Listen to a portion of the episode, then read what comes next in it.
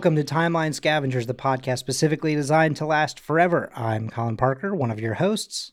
And I'm James Anderson, your other host. On this show, we're going through the MCU in historical order, scene by scene, or day by day, until the end of time. That's right, James. Uh, folks, we're back for another episode, uh, and I feel like we've had a lot oh, wait, of bits. Colin, Colin. Yes. Oh, sorry. Got a hot mic here. Got a hot mic. Oh, mic. why? Thank you. Mm. That's so funny because I literally, this is so funny that I love that you did this because literally the next word out of my mouth was, We've done a lot of bits, but no time for bits today with Mike. And then we immediately jumped into a bit, which I like. I appreciate it. Hot bits, Mike. I'm loving this. Mike's hot Mike's bits. hot bits. Mike's hot bits. Usually I outsource them on my other podcast, but not here, baby. Isn't that just, aren't those just called hot tamales instead of Mike and Ike's? Or testicles. Oh, sure. God, I, Yep. I, I have missed being on this podcast. It's been uh, one week. It's been how how long? We've basically been recording for. 34 Uh, years, I think. Oh yeah, no, it's been um basically a minute. Cool, good, and we've already hit testicles. Um, ouch. Ouch. So. oh, good, good, good. It's always great Um, when the love that. tangents theme comes in before the intro is complete. No, no, no, it's fine.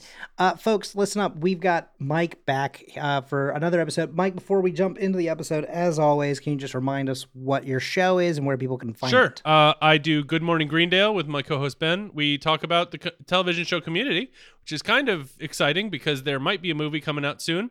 Although with the writer's strike, who knows? Uh, so we'll we'll you can find us at uh, goodmorninggreendale.com. Uh, let me, you know what? Before I do that, let me just double check that because Good morning, Greendale.com. I was right. It's goodmorninggreendale.com. Perfect. I would have bet money that you were not right, but I'm glad Yeah. that I didn't.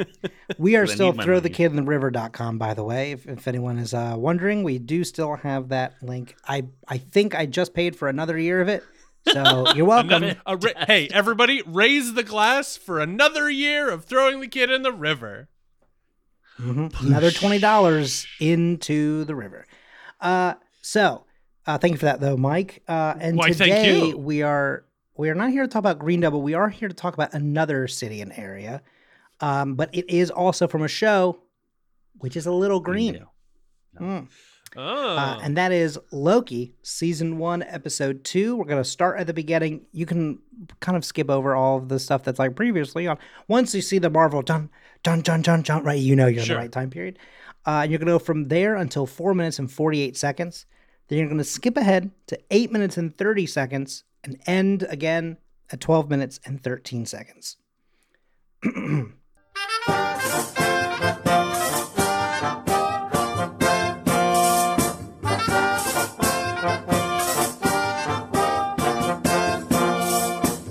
Hear ye, hear ye, gather round, you lot, and listen with care to Renaissance music that flows through the air. I know it confusing what time are we in, as the scene we doth see doth look European. Tis not a pickup, but Loki I cite in Oshkosh, Wisconsin, 1985. Okay, I'm not gonna do that for the whole time because eh, listen, it was a it was a slant rhyme. It was the best I could do. Um, but it, there's not but a lot that rhymes perfectly with Wisconsin or 1985, so I was just like, yeah, okay. Just want to point out Don how. Johnson. Oh. Uh, That fits just perfectly with Bucky, yeah. incredible, like theater. Uh, like I, I was transported to the Globe Theater. I want you to imagine that, but uh, under that being like a little recorder, like do do do do do do, you know, yeah, yeah, yeah, yeah. boom, Absolutely. boom, boom, right? Like that kind of thing. Yeah, I'll probably put something in Like a, in a like a loot, a light lute underneath. Mm-hmm. That little I'm like not totally exactly tambourine, but it's that little like roll drum that you do. You know, Oh, you yeah, got a little bit of that. Mhm. Um, yeah, it'll it'll be that's the kind of vibe because that's exactly what's happening. Uh, that is not going to be happening, by the way, as for the rest of this uh, summary uh, because that took a lot of time as it was. Um, it's a Ren fair though, and it's in Oshkosh, Wisconsin. Um, which yes, that is what Oshkosh B'gosh is also uh, named from and after. B'gosh. B'gosh. Uh, so we see people partaking in the day with their snacks, their meads, their costumes, and their maypoles. Uh, when all is changed by the appearance of some TVA Minutemen through the portal in the bar. A woman, or quote unquote bar wench, turns around and asks what's going on as they are not dressed right, but they don't engage. They look at their devices and track the variant to a specific tent. I didn't write it down, but I, I immediately actually want to cut myself off and say I love when she's like, "Some of us need this," you know, like the Yeah. way the way she's like so mad that they are fully breaking the lore of the moment. I was like, I respect that. I- I also noted that down because it's clear like this lady's just trying to hold on, man. Just trying Yeah. to get there. Just just have it trying to have a good time. You're just This is- ruin it. This is like before TikTok and Instagram, where you could share those moments online, so you had to share them in real time. Yeah, yeah. Yeah. and like having someone show up in their like you know SWAT team you know uh, uniform is very it very much breaks the kayfabe, but I get it. Absolutely. Um, Although I okay. believe I, in the uh, there's a ex, uh, uh, establishing shot where I can you can definitely see somebody wearing a t-shirt and jeans, but I guess that's more acceptable than well, they do show a guy in glasses. yeah, also. yeah, yeah. Well, yeah, fair enough. I think that's one of those things where a lot like with like LARPing, I feel like there's a couple things that you typically move past because you go, listen, they need them to see. We're not gonna be Right. we're gonna be accurate, but we're not gonna be dicks about it. You know what I mean? Right. Um, I mean, I think there are probably some people who are like, you know, but whatever. Anyway, speaking of, let's get back. Where into are your era accurate bifocals? Yeah. They're like, they did not exist, good sir. Back in the day, I would have just been merely blind. That would have definitely been me. I would have been going, they would have gone like, why aren't you bowing? To who? They're like, the majesty. Where? I'd be like turning around in circles. They'd be like, There's ah, a there's a big orange blob. Is that it? No, it's the that sun. is the sun. Tis the sun. And in the east is Julie. Ah, and I fall off cliff. Revolving around the earth. Yeah. No, nay, that can't be how it is. Kill him. He is but a witch. Yep. All right. So back to being um, time accurate, though, in 1985. Uh, they step inside to the tent that they tracked the variant to, uh, but it is dimly lit by torches and no sign of anyone.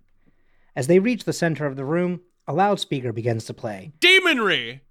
Mmm, very accurate. C20 yells out, It's a trap! Watch your backs! The announcer states, My lords and my ladies, welcome and thank you for joining us here at the castle. Please settle into your seats, for a great battle is about to commence. The prize? Our princess. Will evil prevail, or are we holding out for a hero? Wink, because naturally Bonnie Tyler's Holding Out for a Hero begins playing, kind of like it's that thing where the music in the background of that thing kind of melds into this like very beautifully and perfectly. Very good. Uh, and then C20 as her temple touched, and a little bit of green magic takes hold of her. She removes her helmet and begins laying out the rest of her team as one of the greatest tracks of the 1980s blasts through the speakers. Don't you give me that look? I am correct. Uh, the other assailant backs up the ca- uh, the captain, and they take them all out. One of them eventually knocks out C20, but he is struck down by the mystery variant. She takes some of their equipment, opens a time door, and drags C20 through. Nearly moments later, Loki, Mobius, and another crew of Minutemen step through a time door, back where the first team arrived. Now, they don't, like, she doesn't say anything necessarily, but, like, I know that that woman is uh, just pissed. Yeah. You Oh, know, yeah. like, she's just like, I mean, that that I'm- guy's just wearing a suit. Yeah, exactly. I mean, one guy's yeah wearing like a windbreaker. Even she's like, "Come on," uh, you know, like text on the back too. Come on, you're ruining it. Um, Yeah, That's me at every Ren fair. Is yeah, uh, just I'm I'm in a windbreaker. I- yeah, trying I- I- really hard to stay comfortable. I usually don't get dressed up for them because like I have nowadays I have some stuff for it, but I didn't back when I was younger. And the Yeah. renting the stuff there is expensive. like rent not fair. That's so true. That's very not work doth suck. I know uh, of them. Um. Anyway. Uh, So so it's after the time tour and make their way to the tent. Uh, Loki asks why they can't just go back to before the attack, you know, for the, the time to arrive. Mobius explains that Nexus events destabilize the time flow. This branch is still changing and growing, so you gotta show up in real time. Which is great because it's a lot of this stuff that's just being made up. It's just made up rules. It's none of it makes any sense, but they just Yeah. pass it off as no, this is a great big truth. And you go, oh, okay, I see.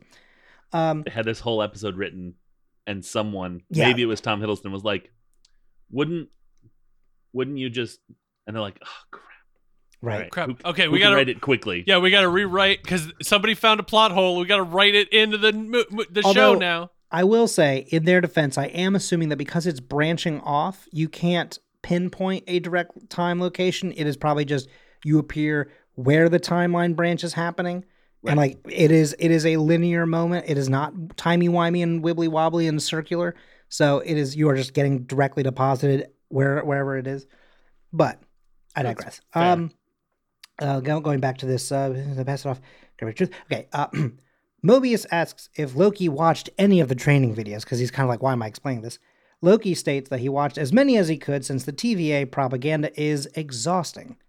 One Minute Man tries to, you know, quiz him, right? But it's also very clearly like, let's set some lore for the show. And he goes, okay, what's this then? And he points to an item strapped to his chest.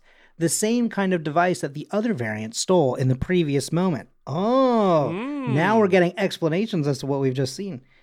Loki explains that they are reset charges that prune the affected radius of a timeline branch, allowing time to heal all its wounds, which is a, quote, nice way to say it disintegrates everything in its vicinity.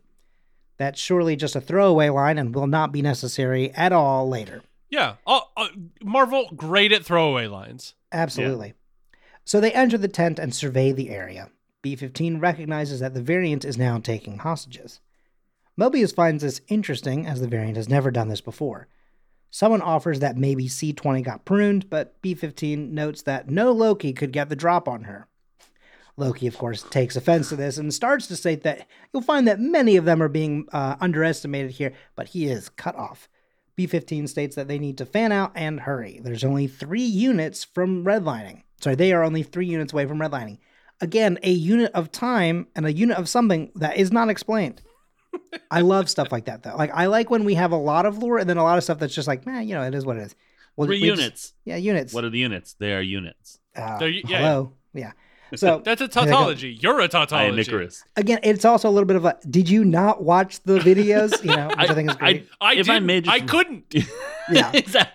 I they are available if you found the Easter egg, but uh, most people didn't. Um, Well, I do like the idea wasn't of clever enough. like an exposition dump that you uh, sort of lampshade by being like, but you all you know all this from the videos, Mhm. so like, Exactly. Yeah. yeah. It's very good. Um, but it, is it is a smart way of like having to explain only half of it, and then just Yeah. be like then again like if he's like, but I don't get. They're like, watch the goddamn videos. yeah, You know, then they don't have to take the time to do every one of them. right. Um, so they start to leave, but Loki warns them to not leave the tent, or they'll end up like their fallen comrades. Mobius asks what he sees. I see a scheme, and within the scheme, I see myself. He continues In Asgard, we have a saying where there are wolf's ears, wolf's teeth are near. It means to be aware of your surroundings, which is absurd because Loki believes that the Asgardians to be gullible fools. Loki then states how he always took advantage of them as the god of mischief using this, and that he always listened with sharper ears than theirs. B 15 recognizes that they are running out of time, but Mobius tells her to let Loki cook, as the kids would say. He doesn't say that line, that was my editorial. Sure. Um, also dating this episode. Both Let Him Cook and also the WGA uh, strike really dating this episode uh, all the way back to uh, May 7th, 2023. we uh we were at a dinner with uh my brother-in-law and our kids and and everyone and my brother and I were doing the very fun thing of quizzing each other on modern day slang but at Lila she did not contribute in any way because she doesn't need to Mhm. but we were sort sort of going back and forth and let let him cook was the one that I I did not know uh, Mm. just yet Do But you know now- what it is now? it's a reference to Tim Cook the uh, president of Apple yeah Yeah, okay, cool. Yeah, good, good. Yeah. yeah, no, for no sure. problem. Use use it as much as possible and you can. Um, okay. Uh, let Tim cook hmm, okay, now see that's pretty good. That's about when you think that It's the very person's good. going to be It's when- innovative and they're not at all. when when it's Oh! the French French version of Tim Cook Mm. let Tim cook D- Uh, let it snow. It's let it snow. All right. Um, classic little uh, I'm- uh I- celebrity I- Jeopardy. I moment. do love Celebrity Jeopardy from SNL. It's very good. Uh, all right, here we go. Let's,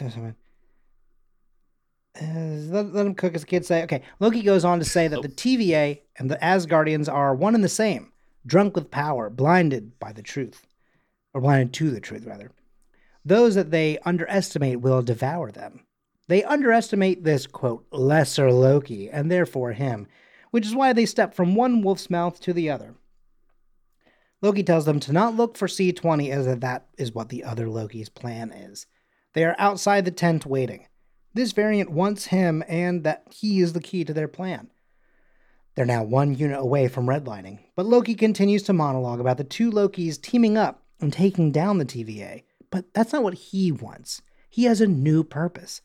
Loki is now a servant to the sacred timeline, but he wants reassurances that he won't be disintegrated once he delivers the other Loki.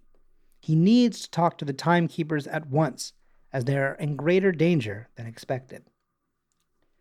Mobius waits a beat and then informs the team that Loki is lying and just playing games.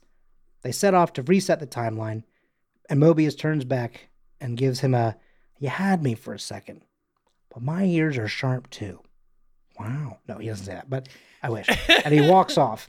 There's no charge- wows. It's it's I so know. frustrating. Listen, I was wowed by the very performance. So I was gonna say I was surprised, but also in a way I was kind of like, you know what though, I kind of dig that. Like, I That- I like yeah. that he was like, you know what, you don't need me as a meme. You need me to be here to be like you're like, Yeah, yeah, I kind of kind of dug Yeah. that. yeah. I, um, I agree. which he does in, in most movies. I mean, like Right? Yeah, yeah. let's exactly. be, to be fair to Owen Wilson, like he's not always like throwing wows into all sorts of situations. He's mostly not doing that. right. right, right. uh, yeah, I would say he, he certainly doesn't like 80 times in a movie or anything either, you know. Uh, but anyway, uh, so he says that and he walks off. They set a charge and it goes off. We see a wave wash over everything that we can see. Most things stay, but anything out of place from the sacred timeline gets completely wiped away. And uh, that is the scene. We've been sort of editorializing as we go, as we are often wont to do in this little Sure. trio. Uh, but are do we have any other thoughts on this scene and uh, what we've looked at? I I think that holding out for a hero during the fight scene is a really great music choice for the kind of a trippy Mhm. fight scene. It's it's upbeat and you're kind of like, you know, you're not sure where you're you're moving to. So I I I think it's really really useful. Um, I do lo- like we discussed the Loki immediately being like, well, why don't we just start at the beginning and then we could be here before Right. the like and then Mobius being like that's not how it works. I just love that that expedient like here's the lore of this show. Just don't worry about it. Um Right. and then also the you know the the cat and mouse almost between Loki and Mobius when it's Loki's kind of setting up his you know whole monologue about the scheme that the variant is having and then Mobius is like no you're lying Yeah.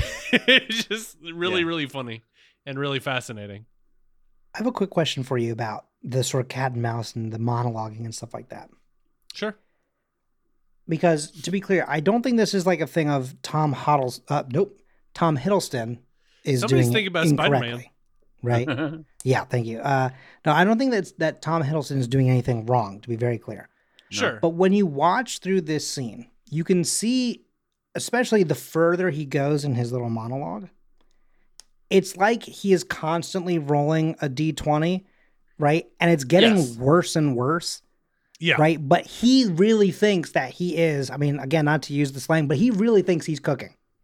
But Right, he is right. over, he is burning this shit. You know what I mean? Right. Like, it is, it, it needed to be medium rare and it's about to be well done, but not like in the, you know, right. what I'm he doesn't. He's doing. He's doing it well done, but not like. but not like well done. like it's not like, like you want it. Yeah. not like a with an exclamation mark, but with a oh, well done. Yeah. Like Right. someone's gonna use ketchup with this. But like you know what I mean? Like it's uh it's very fascinating because to me it's like also this interesting thing of he says that he believes them to be like the Asgardians. And I'm Mhm. wondering if this is a, a an example of like you can't talk to everyone in the same way. Like not everyone is is gonna fall for the same type of guile, for example Right. Mm. like he is speaking to them as he would the Asgardians, and he's using like this kind of big eloquent speech kind of stuff, but it does not fit like the way modern thinkers would think. Well, it's like Well- he's he's trying to code switch, but there's multiple people in the same room. Mm. Like if it was just him and Mobius, he would be playing it differently. If it was just him and the Minutemen, he'd be playing it differently. Maybe okay. And possibly it's that thing where it's like, I guess I have to pick one, but with you know, so I guess I'll go big and maybe hope that that Mobius rolls bad too. There's, I agree Yeah. with you. There's huge. This scene that we're covering tonight, like this, this, these clips, have the biggest like we just ran a D&D campaign and then wrote it into a scene. Yeah. Right. Because it feels like, I mean, it's very interesting, right? Like, it, it feels like what he should be doing is trying to fit in, Yeah. but like he can't help but lean into his like old ways, Sure. right? Which is what it is. So it's like, it feels like maybe he was code switching and he just sort of loses track over time. Because the way it goes from being like, you know, like, hang on, right? Like, genuinely, like, this is, this is an issue. Like, you do not want to go outside, right? Like, Right. it's a thing. But then the more he has to pat himself on the back and be like, this lesser Loki, like he leans so heavily into this thing and like, you know, Yeah. I'm a servant of the timeline. The more he leans into like trying to butter them up, the more that it's like very obvious that he just has a butter knife out and he's just, you know, doing this. And they're like, someone. yeah. okay. Yeah. Oh, yeah. Yeah. It's going to stab someone. Exactly. uh, very dull. Yeah, and I, I think you're you're you you brought up the the Asgardians things again, and I think you know that style also works for you know the humanity in uh insert movies that this podcast hasn't seen yet. Um, I f- I feel like I've terrified James. Oh. Iron Man? I love you, James. Um, no, I think I think it works for Asgardians, and you know, especially the the the the contrast between Asgardians and TVA is useful because I do think Loki's not wrong about the Asgardians. They don't really, they're not thinkers. They're Yeah. fighters, effectively. Um, at least the way they're portrayed in movies. Again, who I don't Right. know where they fit in the timeline right now. The the Thor specific We've movies. met them. We've met them. We've met them. Great. Yeah. Uh, so yeah, they're they're not they're they're not like heavy thinkers, and obviously Loki's parentage, etc., doesn't align with that. So I think Right. I think like that contrast between the Asgardians, who are kind of, for lack of a better term, a a whole group of himbos, and then Sure. the TVA, who are like more on Loki's level, k- kind of sees him for what he what he is trying to do. Right. You know, I agree with that. one of the things that I think uh, happens here, right, is like I also think of I'm not I, I don't want to call the Asgardians like stupid because I don't think that they are, right, to be very clear. Sure. I think that again it's that thing of they are the society in which like magic is just normal. It's just Right. it's a thing. But like there's also I think varying levels of magic. And so, you know, uh I think that that's one of the reasons why he is able to defeat them in this way. I think that, you know, as much as he is using his his his charisma here, I think that you can tell that he does typically use magical abilities to kind of get him what he needs and where he needs to to be what he needs to get out of people, which is also something that I think that he uses to trick people. I don't think he's usually only just Loki and just like walking around like do, like I think he typically has schemes, but he has items. He has like effectively outfits, if you will, like because he can you know shapeshift Right. and stuff. I think he has Sure.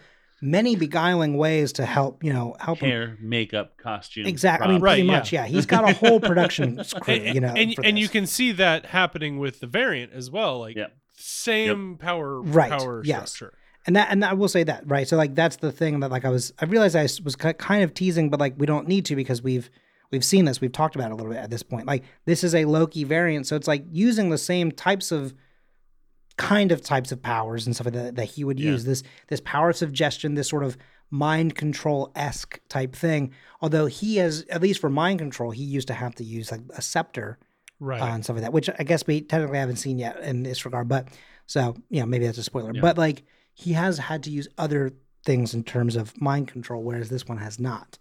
Right. Um, but I'm also thinking about how for the TVA, they are kind of like, almost like a perfect marriage of the concept of what we've talked about time and time again of uh magic is or science is just magic but like we explain it in a different way or whatever or Yeah. vice versa like you know it's it's the constant thing of like what we see as magic they see as science and Right. you know uh, and sometimes we just look at science and we just think it's only science but you know it's, it's really just Right. our own magic that we've sort of explained away or whatever um and like that's what they are right like i think they have both magic and science sort of literally working in tandem because it is all just one thing for them i mean the time door alone Right. you know, is something that like that is a pocket dimension time travel bullshittery that like you know uh, i mean like and when i say bullshittery i don't mean like it's bullshit fuck that no but i mean like like just sort of it can be whatever it needs to be it's Right. Right.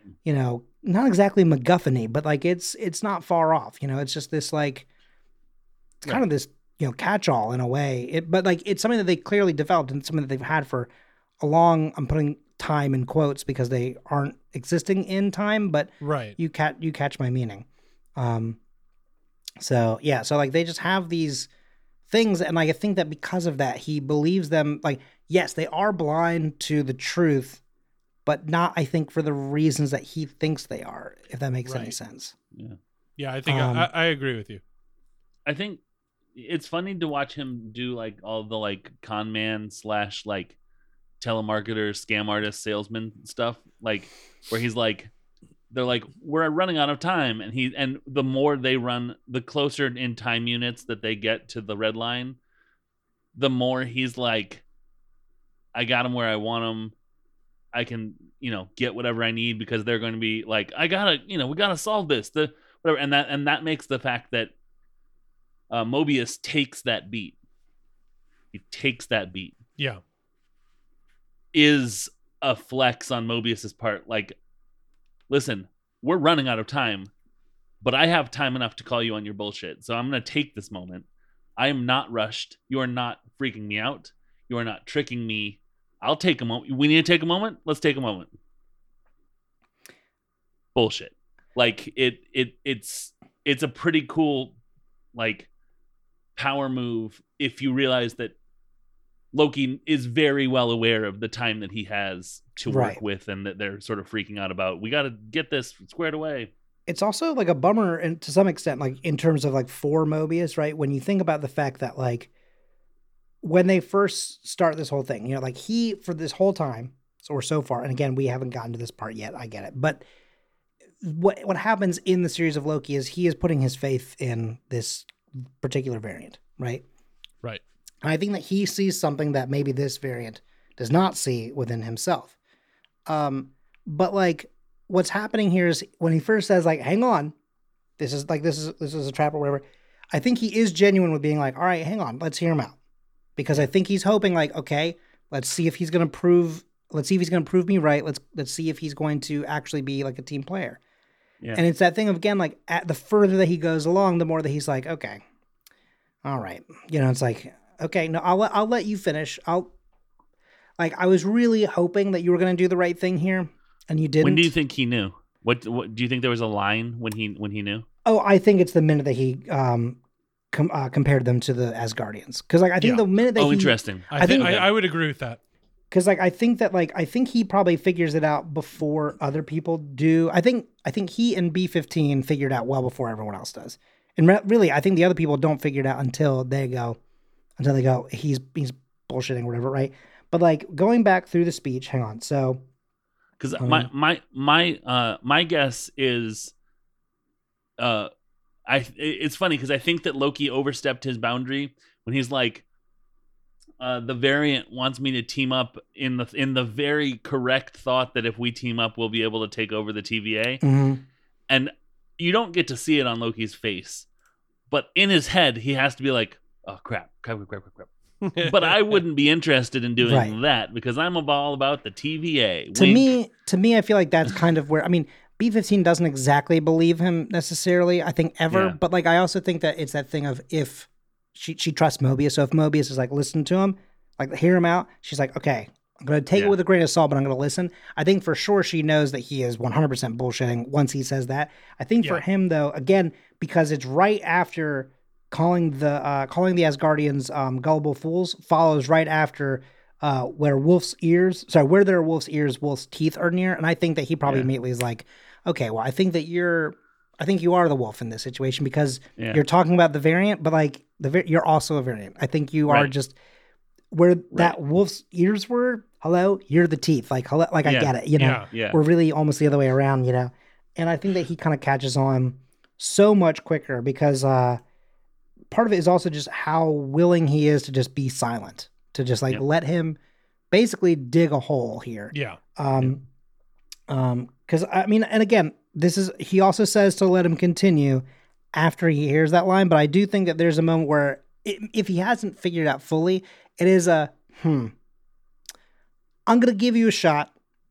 Right. Let's see if you can pull this around. But I'm telling you right now that like the the the alarm in the back of my head is going, you know, I don't think B fifteen concluded anything. I don't think B fifteen like figured anything out. I think B fifteen is basically like you've ordered me to let him continue to talk. mhm. And that's the only thing that's keeping me from disintegrating him right on the spot. now. Yeah, yeah. Like I B fifteen is always gonna be doing the uh li- hit pressing the lying button right. um every single to time, doubt, yeah. regardless of anything. Yeah, yeah. Like he'll be like, "All right, uh, like you know, like they're all going out for lunch, whatever." And he's just like, "I'm just gonna go pee," and then she's like, and the whole time, like everyone's like, "Okay, fine." He's in the bathroom, and she's just standing there, just like, if his head's facing like forward, she's Yeah. just like looking at the side of his head, going. And he's like, uh, "Can I help you?" And she's like, "Go ahead, go Pee. ahead. make my day," kind of thing. And he's like, "That's a weird thing to say. I am actually just peeing." And then she's like, "Mm-hmm,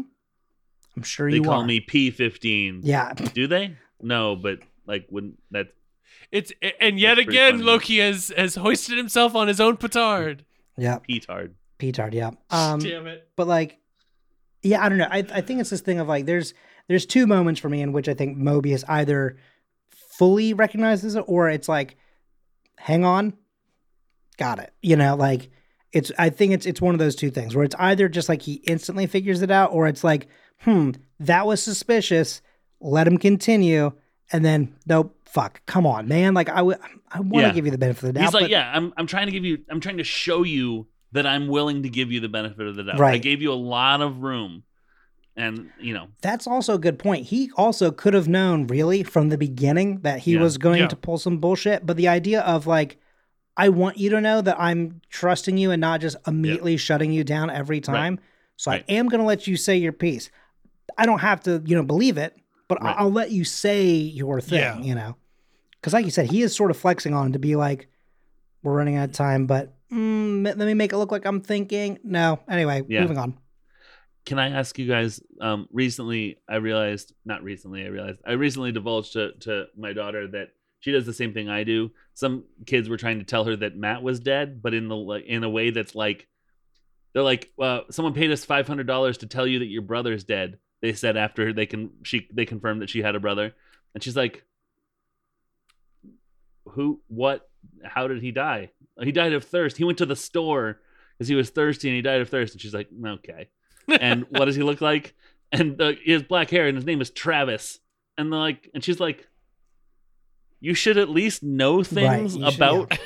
next time, know things about whatever. I'm like, Lila, you did the exact th- same thing I do to you and Matt, which is, I what I should say is, hey, don't lie. What I do say is, here's how you messed up your lying. Right. so, um, I'd like to. Uh, on the fly, The just- lessons are just moving through generations Right. at this point. right? Right. I'd like to, to to institute just a really quick on the fly new segment called Lie to Me.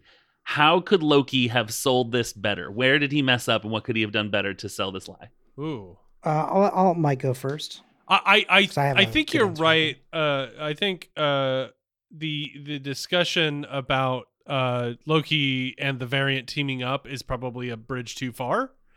Um, Mhm. and also not a good look to basically be like, as guardians are stupid and gullible, just like you. It's like You're all stupid and gullible too. if if Right. it if it if it had stayed on the here's what I think I can smell a scheme. This is what I think the scheme is. That's far more trustworthy, but also not n- n- legitimately not what Loki would ever do in any situation. right, Right. right. So Um, my my thought is he can't fix it because he can't he can't not be himself. Correct. Yep, I agree with that. Um, I yeah, that's pretty much where I was gonna go, which was that I think really what it comes down to is is his ego, right? Yeah. Like Yep. any moment where he has to build himself up and all, and or belittle other people, I think is what takes away from the the story, right? Like again, the this lesser Loki, Right. I, right? Like which Right. you know, to be also very clear, you've been caught, this one hasn't. So Right. which one is really a better? But I think in that kind of situation, that is him lying to himself. Really, Fair. Mm. I think is a very interesting thing to look at. I think I think every Loki probably assumes that they are the best Loki, but also Right. in this sort of regard, he is definitely lying to himself specifically to keep himself moving forward and to give himself this air of importance that he still Right. believes that he holds. But he really doesn't, you know, especially not in this location. Yeah. But it's the way that, you know, again, to see to say the line of I see a scheme and within the scene a scheme, I see myself, right? Poetic, beautiful, Yes. right? Yep. You can you're you're cooking. That that is Right? that You're doing when you it. were letting him cook on that. That's a good. The, you're going down the right path in in the pan. Right. Even you know where there are wolf's ears, wolf's teeth are near, right? And to say that this is you know this thing, and you know it's uh you know be aware of your surroundings, which is you know absurd that they even believe this because they're gullible. Which I think you can get through all of that, right? Because you can say that's how I always beat them was by doing these things, right? So this other Loki is trying to use this same thing on you by doing, and then lay out a reason why this would be a trap as well, right? Exactly. Even if it's true or not, right? Like by laying out a way that this is, you know, a thi- like I, the idea of actually giving them an answer versus only I can solve it, Right. right? Because why would this person on their first time out in the field Right. Actually? Well, sorry, uh, you, you got my drift, but like, like actually out in the field in terms of like doing this sort of work, why would that? You know what I mean? Like, why why would that necessarily? Why would he already have all the answers? It's not Right. possible. Um, Right. You know, uh, you have not received the Mister Detective. I've given you all the clues moment yet. right. So like, you can't just be like, aha. You can't be like, I have all the clues. I'm the Mr. Policeman you were talking about yet, because Exactly. Yeah, but he's like he he's like the ADHD tendency of like I should be able to do this perfectly and better than everyone my very first time out or else I quit. Have you seen Glass Onion yet? No, I also have not. so you can't even talk to me about it, Colin. I want to make a reference, and y'all. Okay, take out your headphones. All right. Take out okay. your headphones. Here I need go. to say something. I'm gonna listen to this. I'm gonna the do a spoiler, later. and I'm gonna I'm gonna post it later. Okay. Here's the thing to me. In the in Glass Onion, in Glass Onion, he clearly tells everyone the answer to the mystery, quote unquote, immediately, right? But this would be like if Mel Blanc didn't even get to see the clues. He just like got on the boat and before he even got to the other side of the island, he knew the answer. You know what I mean? That's what he's doing, and that's where he went wrong. Oh, oh, oh. I Okay. uh, I deliberately didn't look at you because I assumed that I could lead ri- read. The breed, Yeah, yeah. I, s- I was gonna say lead rips because my brain. Did hates me. Did you see? Did you see how the second I recognized that I covered my mouth so that you wouldn't Yeah. see it? Yeah. So Fine, I thought you could read lips. I assumed I could. Mhm. um, my uh my my thing is i i'm i'm fascinated by the uh the pause that that mobius gives him Sure. at the end and i like to think that that, that mobius was like if he says the right thing in this pause i'll believe him and so but like if he doesn't and he's just gonna go with that the thing he just said obviously Right. bullshit so like you you hear this pause and then this is negated because you both made excellent points that Loki's ego is the thing that gets him in trouble every single Mhm. time. and so he wouldn't say this because see above ego um the living planet and Mhm. What Careful, spoilers. oh oops, oops Spoilies. Oh, um, say something like, "But I know you don't have any reason to believe me. You know, it just do what you. I know that you know. Just go ahead with what you. I'm just putting my two cents in.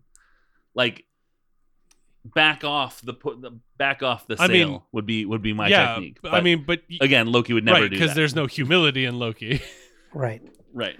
Or also, honestly, even giving, uh, even giving Mobius a little bit of agency there, right? Because like the whole thing, Yeah. the whole thing It's that up he to you, boss. Yeah. Right. Or or also like he spells out the whole thing as only I can deliver this guy, right? Right. But like if if he wanted to be like you and I together, we can like I'll tell you how how we'll do it. Like we'll you know I'll, I'll show you the the scheme wherever you and I will go take this guy in, right? Right. You know, like to kind of be like, we don't need a whole team like it's going to kind of slow us down. Whatever. Like you could say whatever you want, but if it's like I'm trusting you just as you're trusting me, right? Right. He might be like, okay, he's giving someone else the benefit of the doubt as well, right? But like the Yeah. idea that again, just like you said, he goes, hang on, let's just see if he tries to add anything in. Is he going to backpedal? Is he going to do anything? And he goes, no.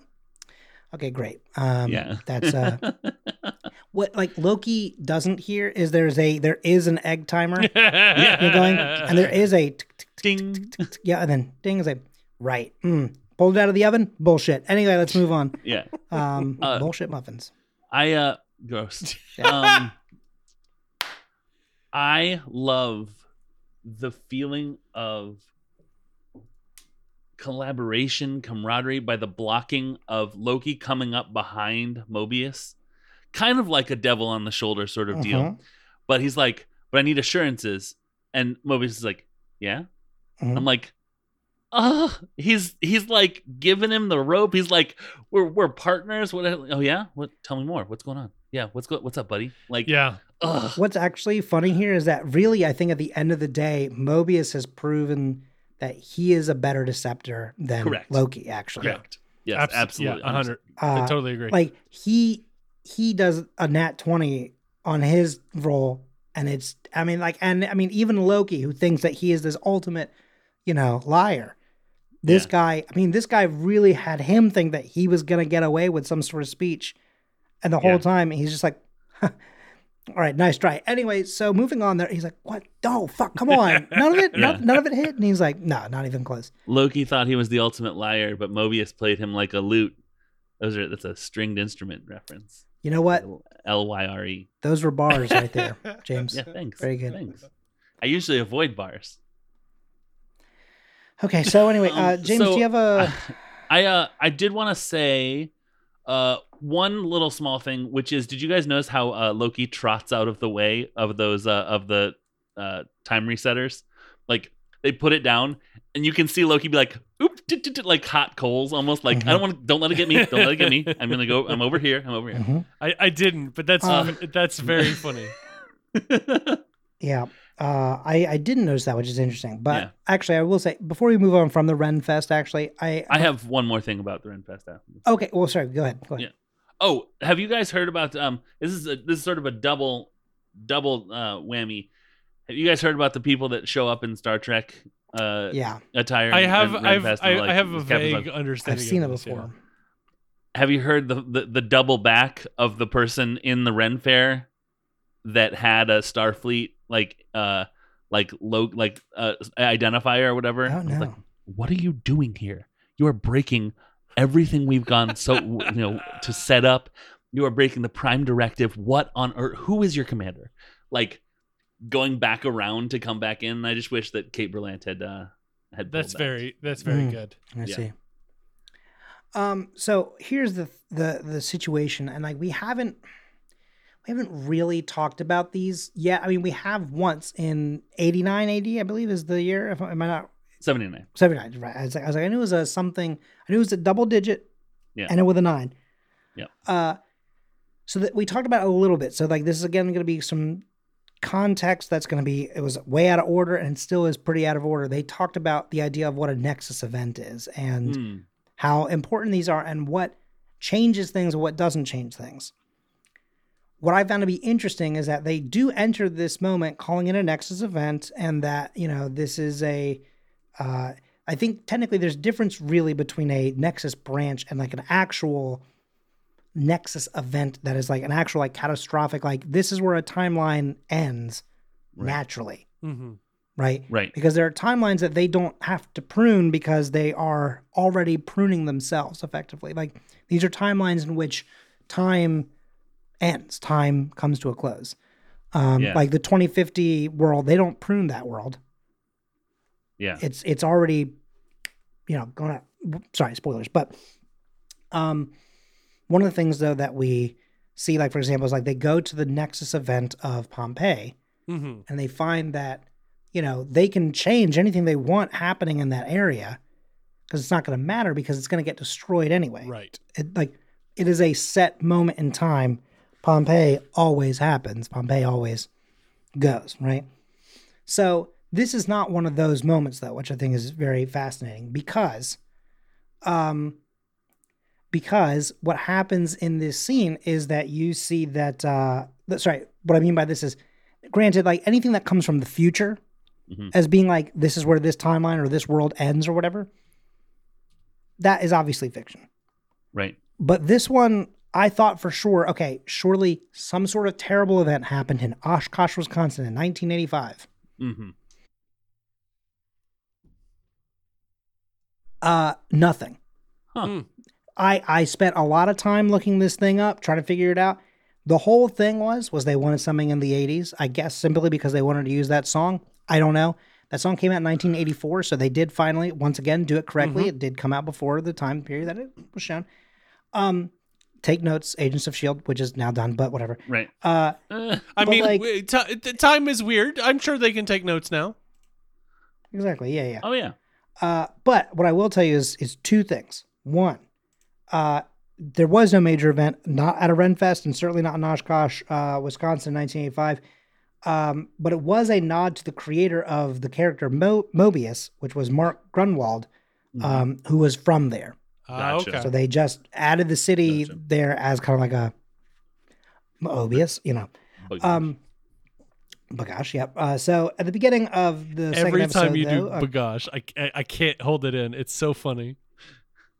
um, you're like, ooh, Oshkosh. Um, so uh, according to MCULocationScout.com, which I think is a great website, uh, I use it every now and then. Like if it's like some things are obvious, right? Like Right. anytime you're in New York, right, for something, like if you're in Times Square, it's it's Times Square, it's happening. You're Right. like, but like a lot of the times, it's like okay, it's either actually in New York or they're just doing it in Atlanta. Like that's the only two cities they film these things Right. in. You know, um, mostly because of tax breaks and stuff. Right. Um, but um, Free peaches. uh, mm, hmm. I, Peaches, hey, peaches, I'll film peaches, whatever movie you want if I get free peaches. Well, hold on. Well, okay. You know, I've The movie is called Free Peaches, and I'm not sure you're going to be into what the plot is. I don't know. I don't know for sure. look as hear as long fits. as Anyway. as fuck It is. as as long as I walk, I come up to the door and be like, "Hey, I've got some peaches. You can't pay me. Well, I can. I'm sure we can figure something out." Yeah. yeah. All right. So uh, this is the the notes though from MCU uh, MCU Location Scout for this episode and for this moment. Um. So at the beginning of the second episode, Loki uh, joins Agent Mobius and the TVA to investigate another Nexus event at a Renaissance Fair in 1985. While not quite Wisconsin, it is the Georgia Renaissance Festival in Fairburn that served as the filming location for this sequence. Uh, and then there's a map that shows the the fairgrounds and sorry i have a hiccup there my bad I'm Um, not. I, I, I. Just to be clear, I'm not laughing at the hiccup. I'm laughing at your reaction to said hiccup of like looking like. it, it kind of hurt a little But- bit it was it but like the my full body. mortification that was on your face of, did that just come out of me? moi oh my god where the wolf's hiccups are Ah. so is Yeah. their T- pickup toots? Pick trucks. up. Sorry. Yeah. anyway, yeah Um, what are I you up do- to baby anyway, anyway um I, I would like to mention I did I was tickled by someone the idea of one of the Minutemen being up on Norse idioms. Be like, that's not a saying. What are you even talking about? no one says that. the, yeah someone going um we're also again like because they ooh, nope can't reveal that Oh, Hmm. okay. Yep. uh, so james um Yeah. do you have a, a thing for us to, to like a, a segment for us Do to- I? yeah Uh, do I? Yes, I do. Yeah, let's uh let's do Avengers Ensemble. Avengers Ensemble. All right, so we have actually a pretty a pretty uh extensive Avengers Ensemble because there's a lots of people here. There's a lots of people. There's a lot of people. It's a me, Hunter C20. Um, so uh, uh 20, as it 20, so 20, 20, 20. Sorry, I couldn't help myself. Hunter didn't roll a d20 on perception. Uh, no, it is Hunter C20 is played by uh, an actress named Sasha Lane. Uh, she was Ash in the Marvel's Wastelanders Hawkeye podcast. Oh. Um, those uh Wastelanders uh, podcasts are pretty good. Um, by the way, listener, uh, for like, I want to listen to a comic book. It, it's pretty pretty good stuff. Um, and she was also in Hellboy. Um, Ren Fair Woman uh, is play. It's weird. so Kate Berlant is like an established presence in like the stand-up comedy sort of uh, TV writers world f- for possibly maybe you know me and not very many other people like in our in our friend group but like when i saw her i was like oh there's kate berlant awesome so renfair woman is played by kate berlant uh, she was in one episode of archer one episode of space force three episodes of bojack horseman one episode of the good place these are all movies that like or all shows like she wrote for and would be like i'm gonna be that one um she wrote a tv movie called frankenstein's monsters monster frankenstein which Oh, the Ugh. title of that is Sounds real good good. It's a good name. Uh, she was in Once Upon a Time in Hollywood, one episode of I Think You Should Leave with Tim Robinson, seven episodes of Ghosted, and she was in Sorry to Bother You, which is a weird, weird movie, but is also very good. You should see it. Um, speaking of Anna Kendrick, Hunter B15 is played by an actress named Wunmi Mosaku. Um, and this, I believe, is the actress that um, Eric Martin that Eric Martin was said Yes. was like amazing and Yes, just like really is. really um, Correct. fantastic. Um, she and why I mentioned Anna Kendrick is she was in Alice Darling, which was Anna Kendrick's recent directorial debut. Got it. Okay, I was wondering. Um, there yeah, were, Jay, uh, Yeah. You, you can't see it, but both Mike and I went, well, this is going to be Yeah. interesting. Like to see Yeah. where the hell Yeah, this there was was going to a- connect. Speaking of Anna Kendrick, Wunmi Mosaku is one of my favorite. yeah, things. it, yeah, it's for like uh, the, the shoe's gonna drop. I'm just waiting for it to win. exactly. Uh, she was also in 10 episodes of Lovecraft Country. She was in Fantastic Beasts, Where to Find Them. Sorry. She was in Fantastic Beasts and Where to Find Them. She was in Fantastic Beasts and Where to Find Them. And she was in Batman v Superman Dawn of Justice. So, do you think she was in Fantastic Beasts and where? To, sorry, Nope. Oh, no. The way that's, a, that's James- a I. I loved. the I loved. James made just I now. loved James uh, changing and to semicolon. But did, did you hear me Yeah. like give you the correct yes, edit? yeah, yeah, yeah. You did, you did, you did. And that's why I won't keep it in the moment where I call it out because I saw the look on your face of like, I gave you an out. God damn it. but sometimes the jokes Um, they gotta flow. Exactly, exactly. Um, that's why I cut my "won me over" joke. All right, Minutemen number one is played by uh, an act. By the way, all the Minutemen, I don't know which Minutemen are where.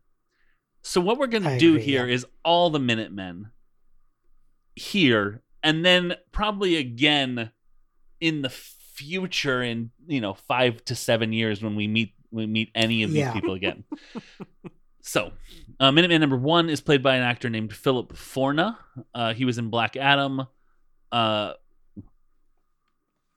sorry, if he if he uh, supplied food to events, he could call his uh, business Forna Catering, which is funny to me. Uh, he was in four episodes of Better Call Saul, one episode of The Walking Dead, one episode of The Outsider, one episode of the 2019 Swamp Thing. Uh, he was in the 2019 version of Shaft, one episode of The Purge, three episodes of The New MacGyver, one episode of Preacher, one episode of American Horror Story, and he did stunts for Black Panther.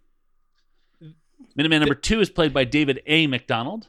Uh, he was in one episode of The Walking Dead World Beyond, five episodes of Doom Patrol, one episode of Creep Show, one episode of The Gifted, one episode of New MacGyver, two episodes of Stranger Things, two episodes of Mr. Mercedes, and one episode of Sleepy Hollow. Every time you say new MacGyver, I feel Yeah. like you're gonna be like two episodes of new MacGyver, two episodes of old MacGyver, and I'm just like, Uh, I think we did have one person that was in an episode of New MacGyver and also an episode of Old MacGyver, aka MacGyver. Right. Um, classic MacGyver Classic, classic. Ah, yeah, ori- yes. yeah, original recipe MacGyver. Original, yeah. and crispy, Um, crispy MacGyver. Ugh, that show. Um, Where he I didn't give uses it a a- gun. he he and me James like in points the out. pilot he he pulls That's the gun and it's that's like come on, that's man. antithesis. That's that's his his thing. whole thing exactly. I didn't give it enough of a shot. That's not a gun. That's not it. you can say it's I not a, didn't a, gu- a gun joke, but it is. Minuteman number three is played by Michelle Rose. Uh, she was in one episode of Grimm, and she did stunts for She-Hulk, Endgame, Infinity War, and Thor Ragnarok. Uh, Mike, I don't know if you if you are aware. I just want to say for the listeners because it's been a while since we've had some stunt people. Uh, stunt people, if they are mostly stunt people that got like, I'm also in Mhm. this one role. Uh, if they've done stunts for Marvel movies, that's when we mention the stunts that they do. But if they've done stunts for like Black Adam, then we don't even care about. Okay. because what even is that? Uh, Minuteman number nine is played by Serafina King. I did not see anything of. Uh, I have NRNS, which we have established uh, in a previous episode stands for No Real Nerdy Stuff. I think we established that in the uh, first Phoenix episode a couple of episodes ago. Um, number 10 is played by Alvin Chan. Uh, he was in one episode of WandaVision, uh, and he did stunts in Loki, WandaVision, Endgame, Black Panther, Spider Man Homecoming, Guardians of the Galaxy 2, Logan, Civil War, Daredevil, Amazing Spider Man 2, and Agents of S.H.I.E.L.D. Um, just real quick, they have added uh, Amazing Spider Man to Disney Plus, uh, but they did not add Amazing Spider Man 2 because they knew that I haven't seen that one. Uh, Minuteman number 11 is played by Ilan Mualim, who was in one episode of Cloak and Dagger, four episodes of The Walking Dead, one episode of The Gifted, one episode of Smallville, and two episodes of Stargate. And then the two late arrivals, uh, which are at the bottom of the credits, and I didn't see until we were already uh, on the call. Uh, and this is what I took the extra time for. Here we go. Everyone excited. Here we go. Minuteman number six is played by Isabel Fre- uh, Freidheim. Uh, she did stunts in two episodes of Daredevil. As far as acting goes, she was in Zombieland Double Tap and one episode of Daredevil. Presumably one of the ones that she did stunts in. Mhm. I think it said she was ga- gala victim. Um, so whichever one of the episodes in season one or three that she was in, where there's a gala or a gala or a gala. Uh, and then Minuteman number eight is John Santiago. Uh, in addition to being Minuteman number eight in this, he also did stunts for Black Panther: Wakanda Forever. And that's it for Avengers Ensemble. Thank you for listening to that roll call of Minutemen. Um, it it's frustrating that they aren't in numerical order. Um, like where's Minuteman number seven, for example? Uh, listener, if you can tell me where Minuteman number seven is, I'll send you a hat. Of his choice. Doesn't it might not be a Any- timeline yeah, scavenger. not a hat. timeline It might scavenger hat, honestly just a be- hat. Yeah, yeah. I have lots of nothing hats. hats. wear Very lots of many hats. Aw. Mini hat. Um, is there anything else that we want to do before I take us out of here? Before I, I set off these time charges and oh, I did. That was the thing that I wanted to say.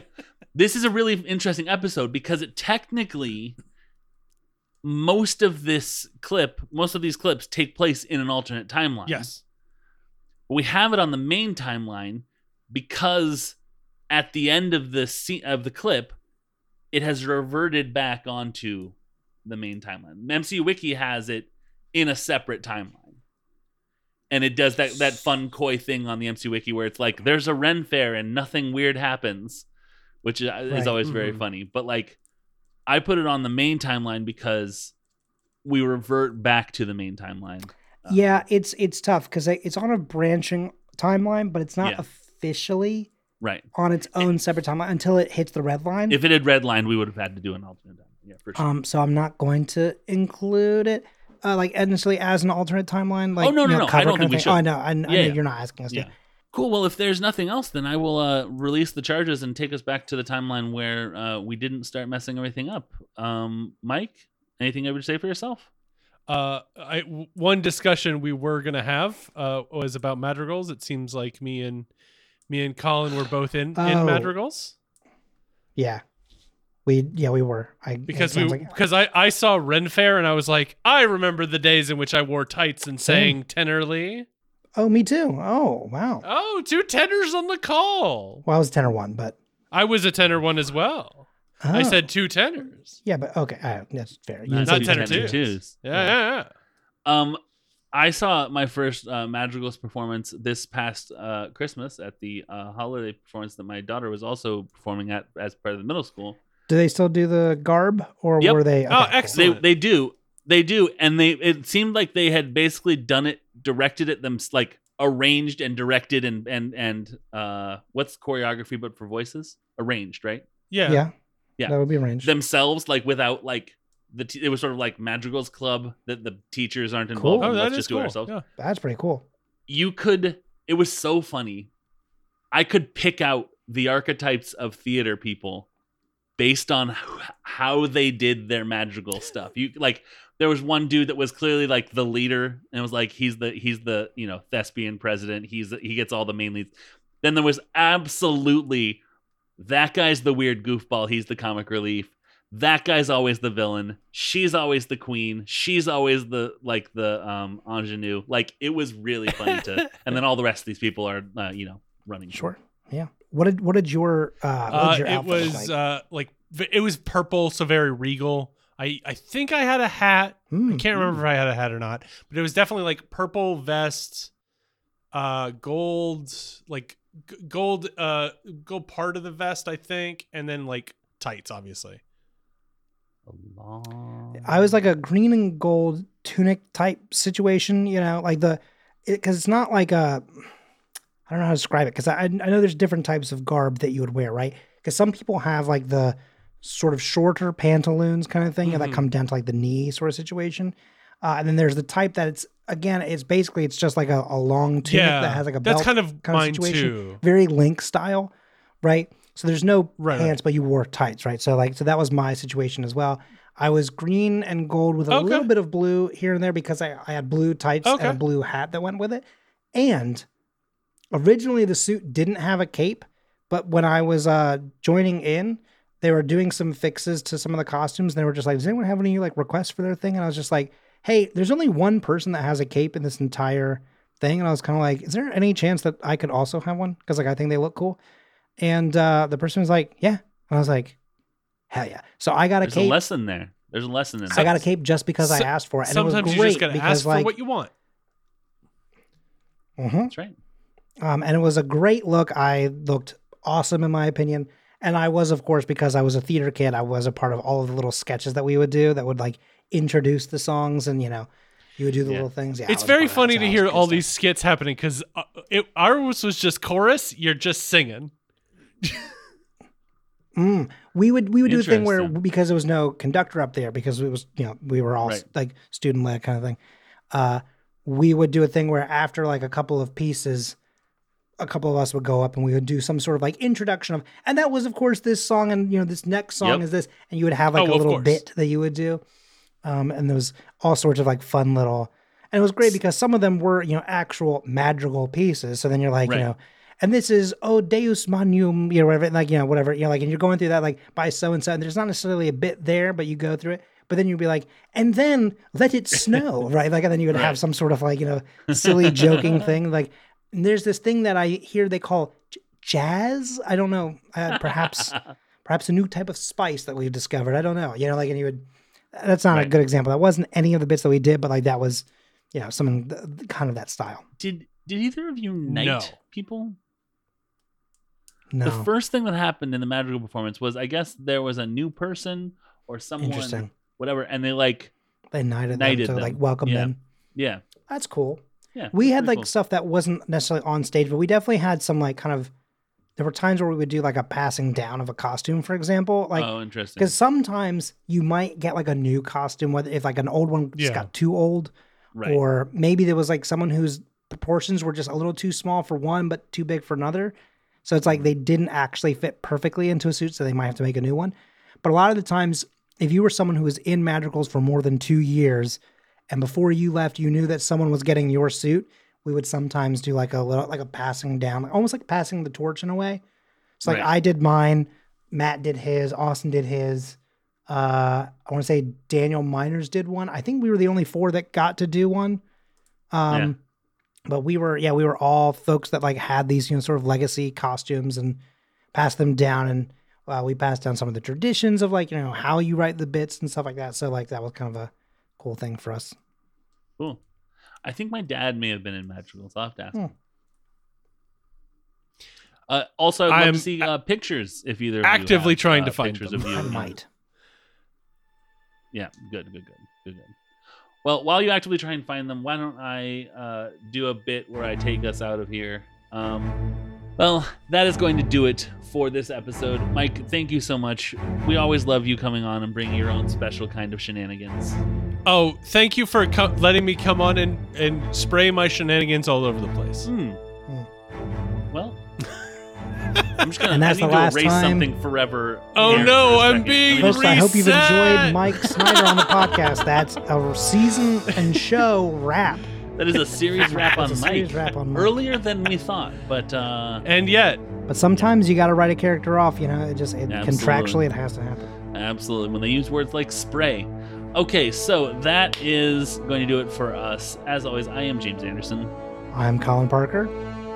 and, and I'm Mike Snider. I, I I came at that with a little bit of tentativeness. For all time. Always.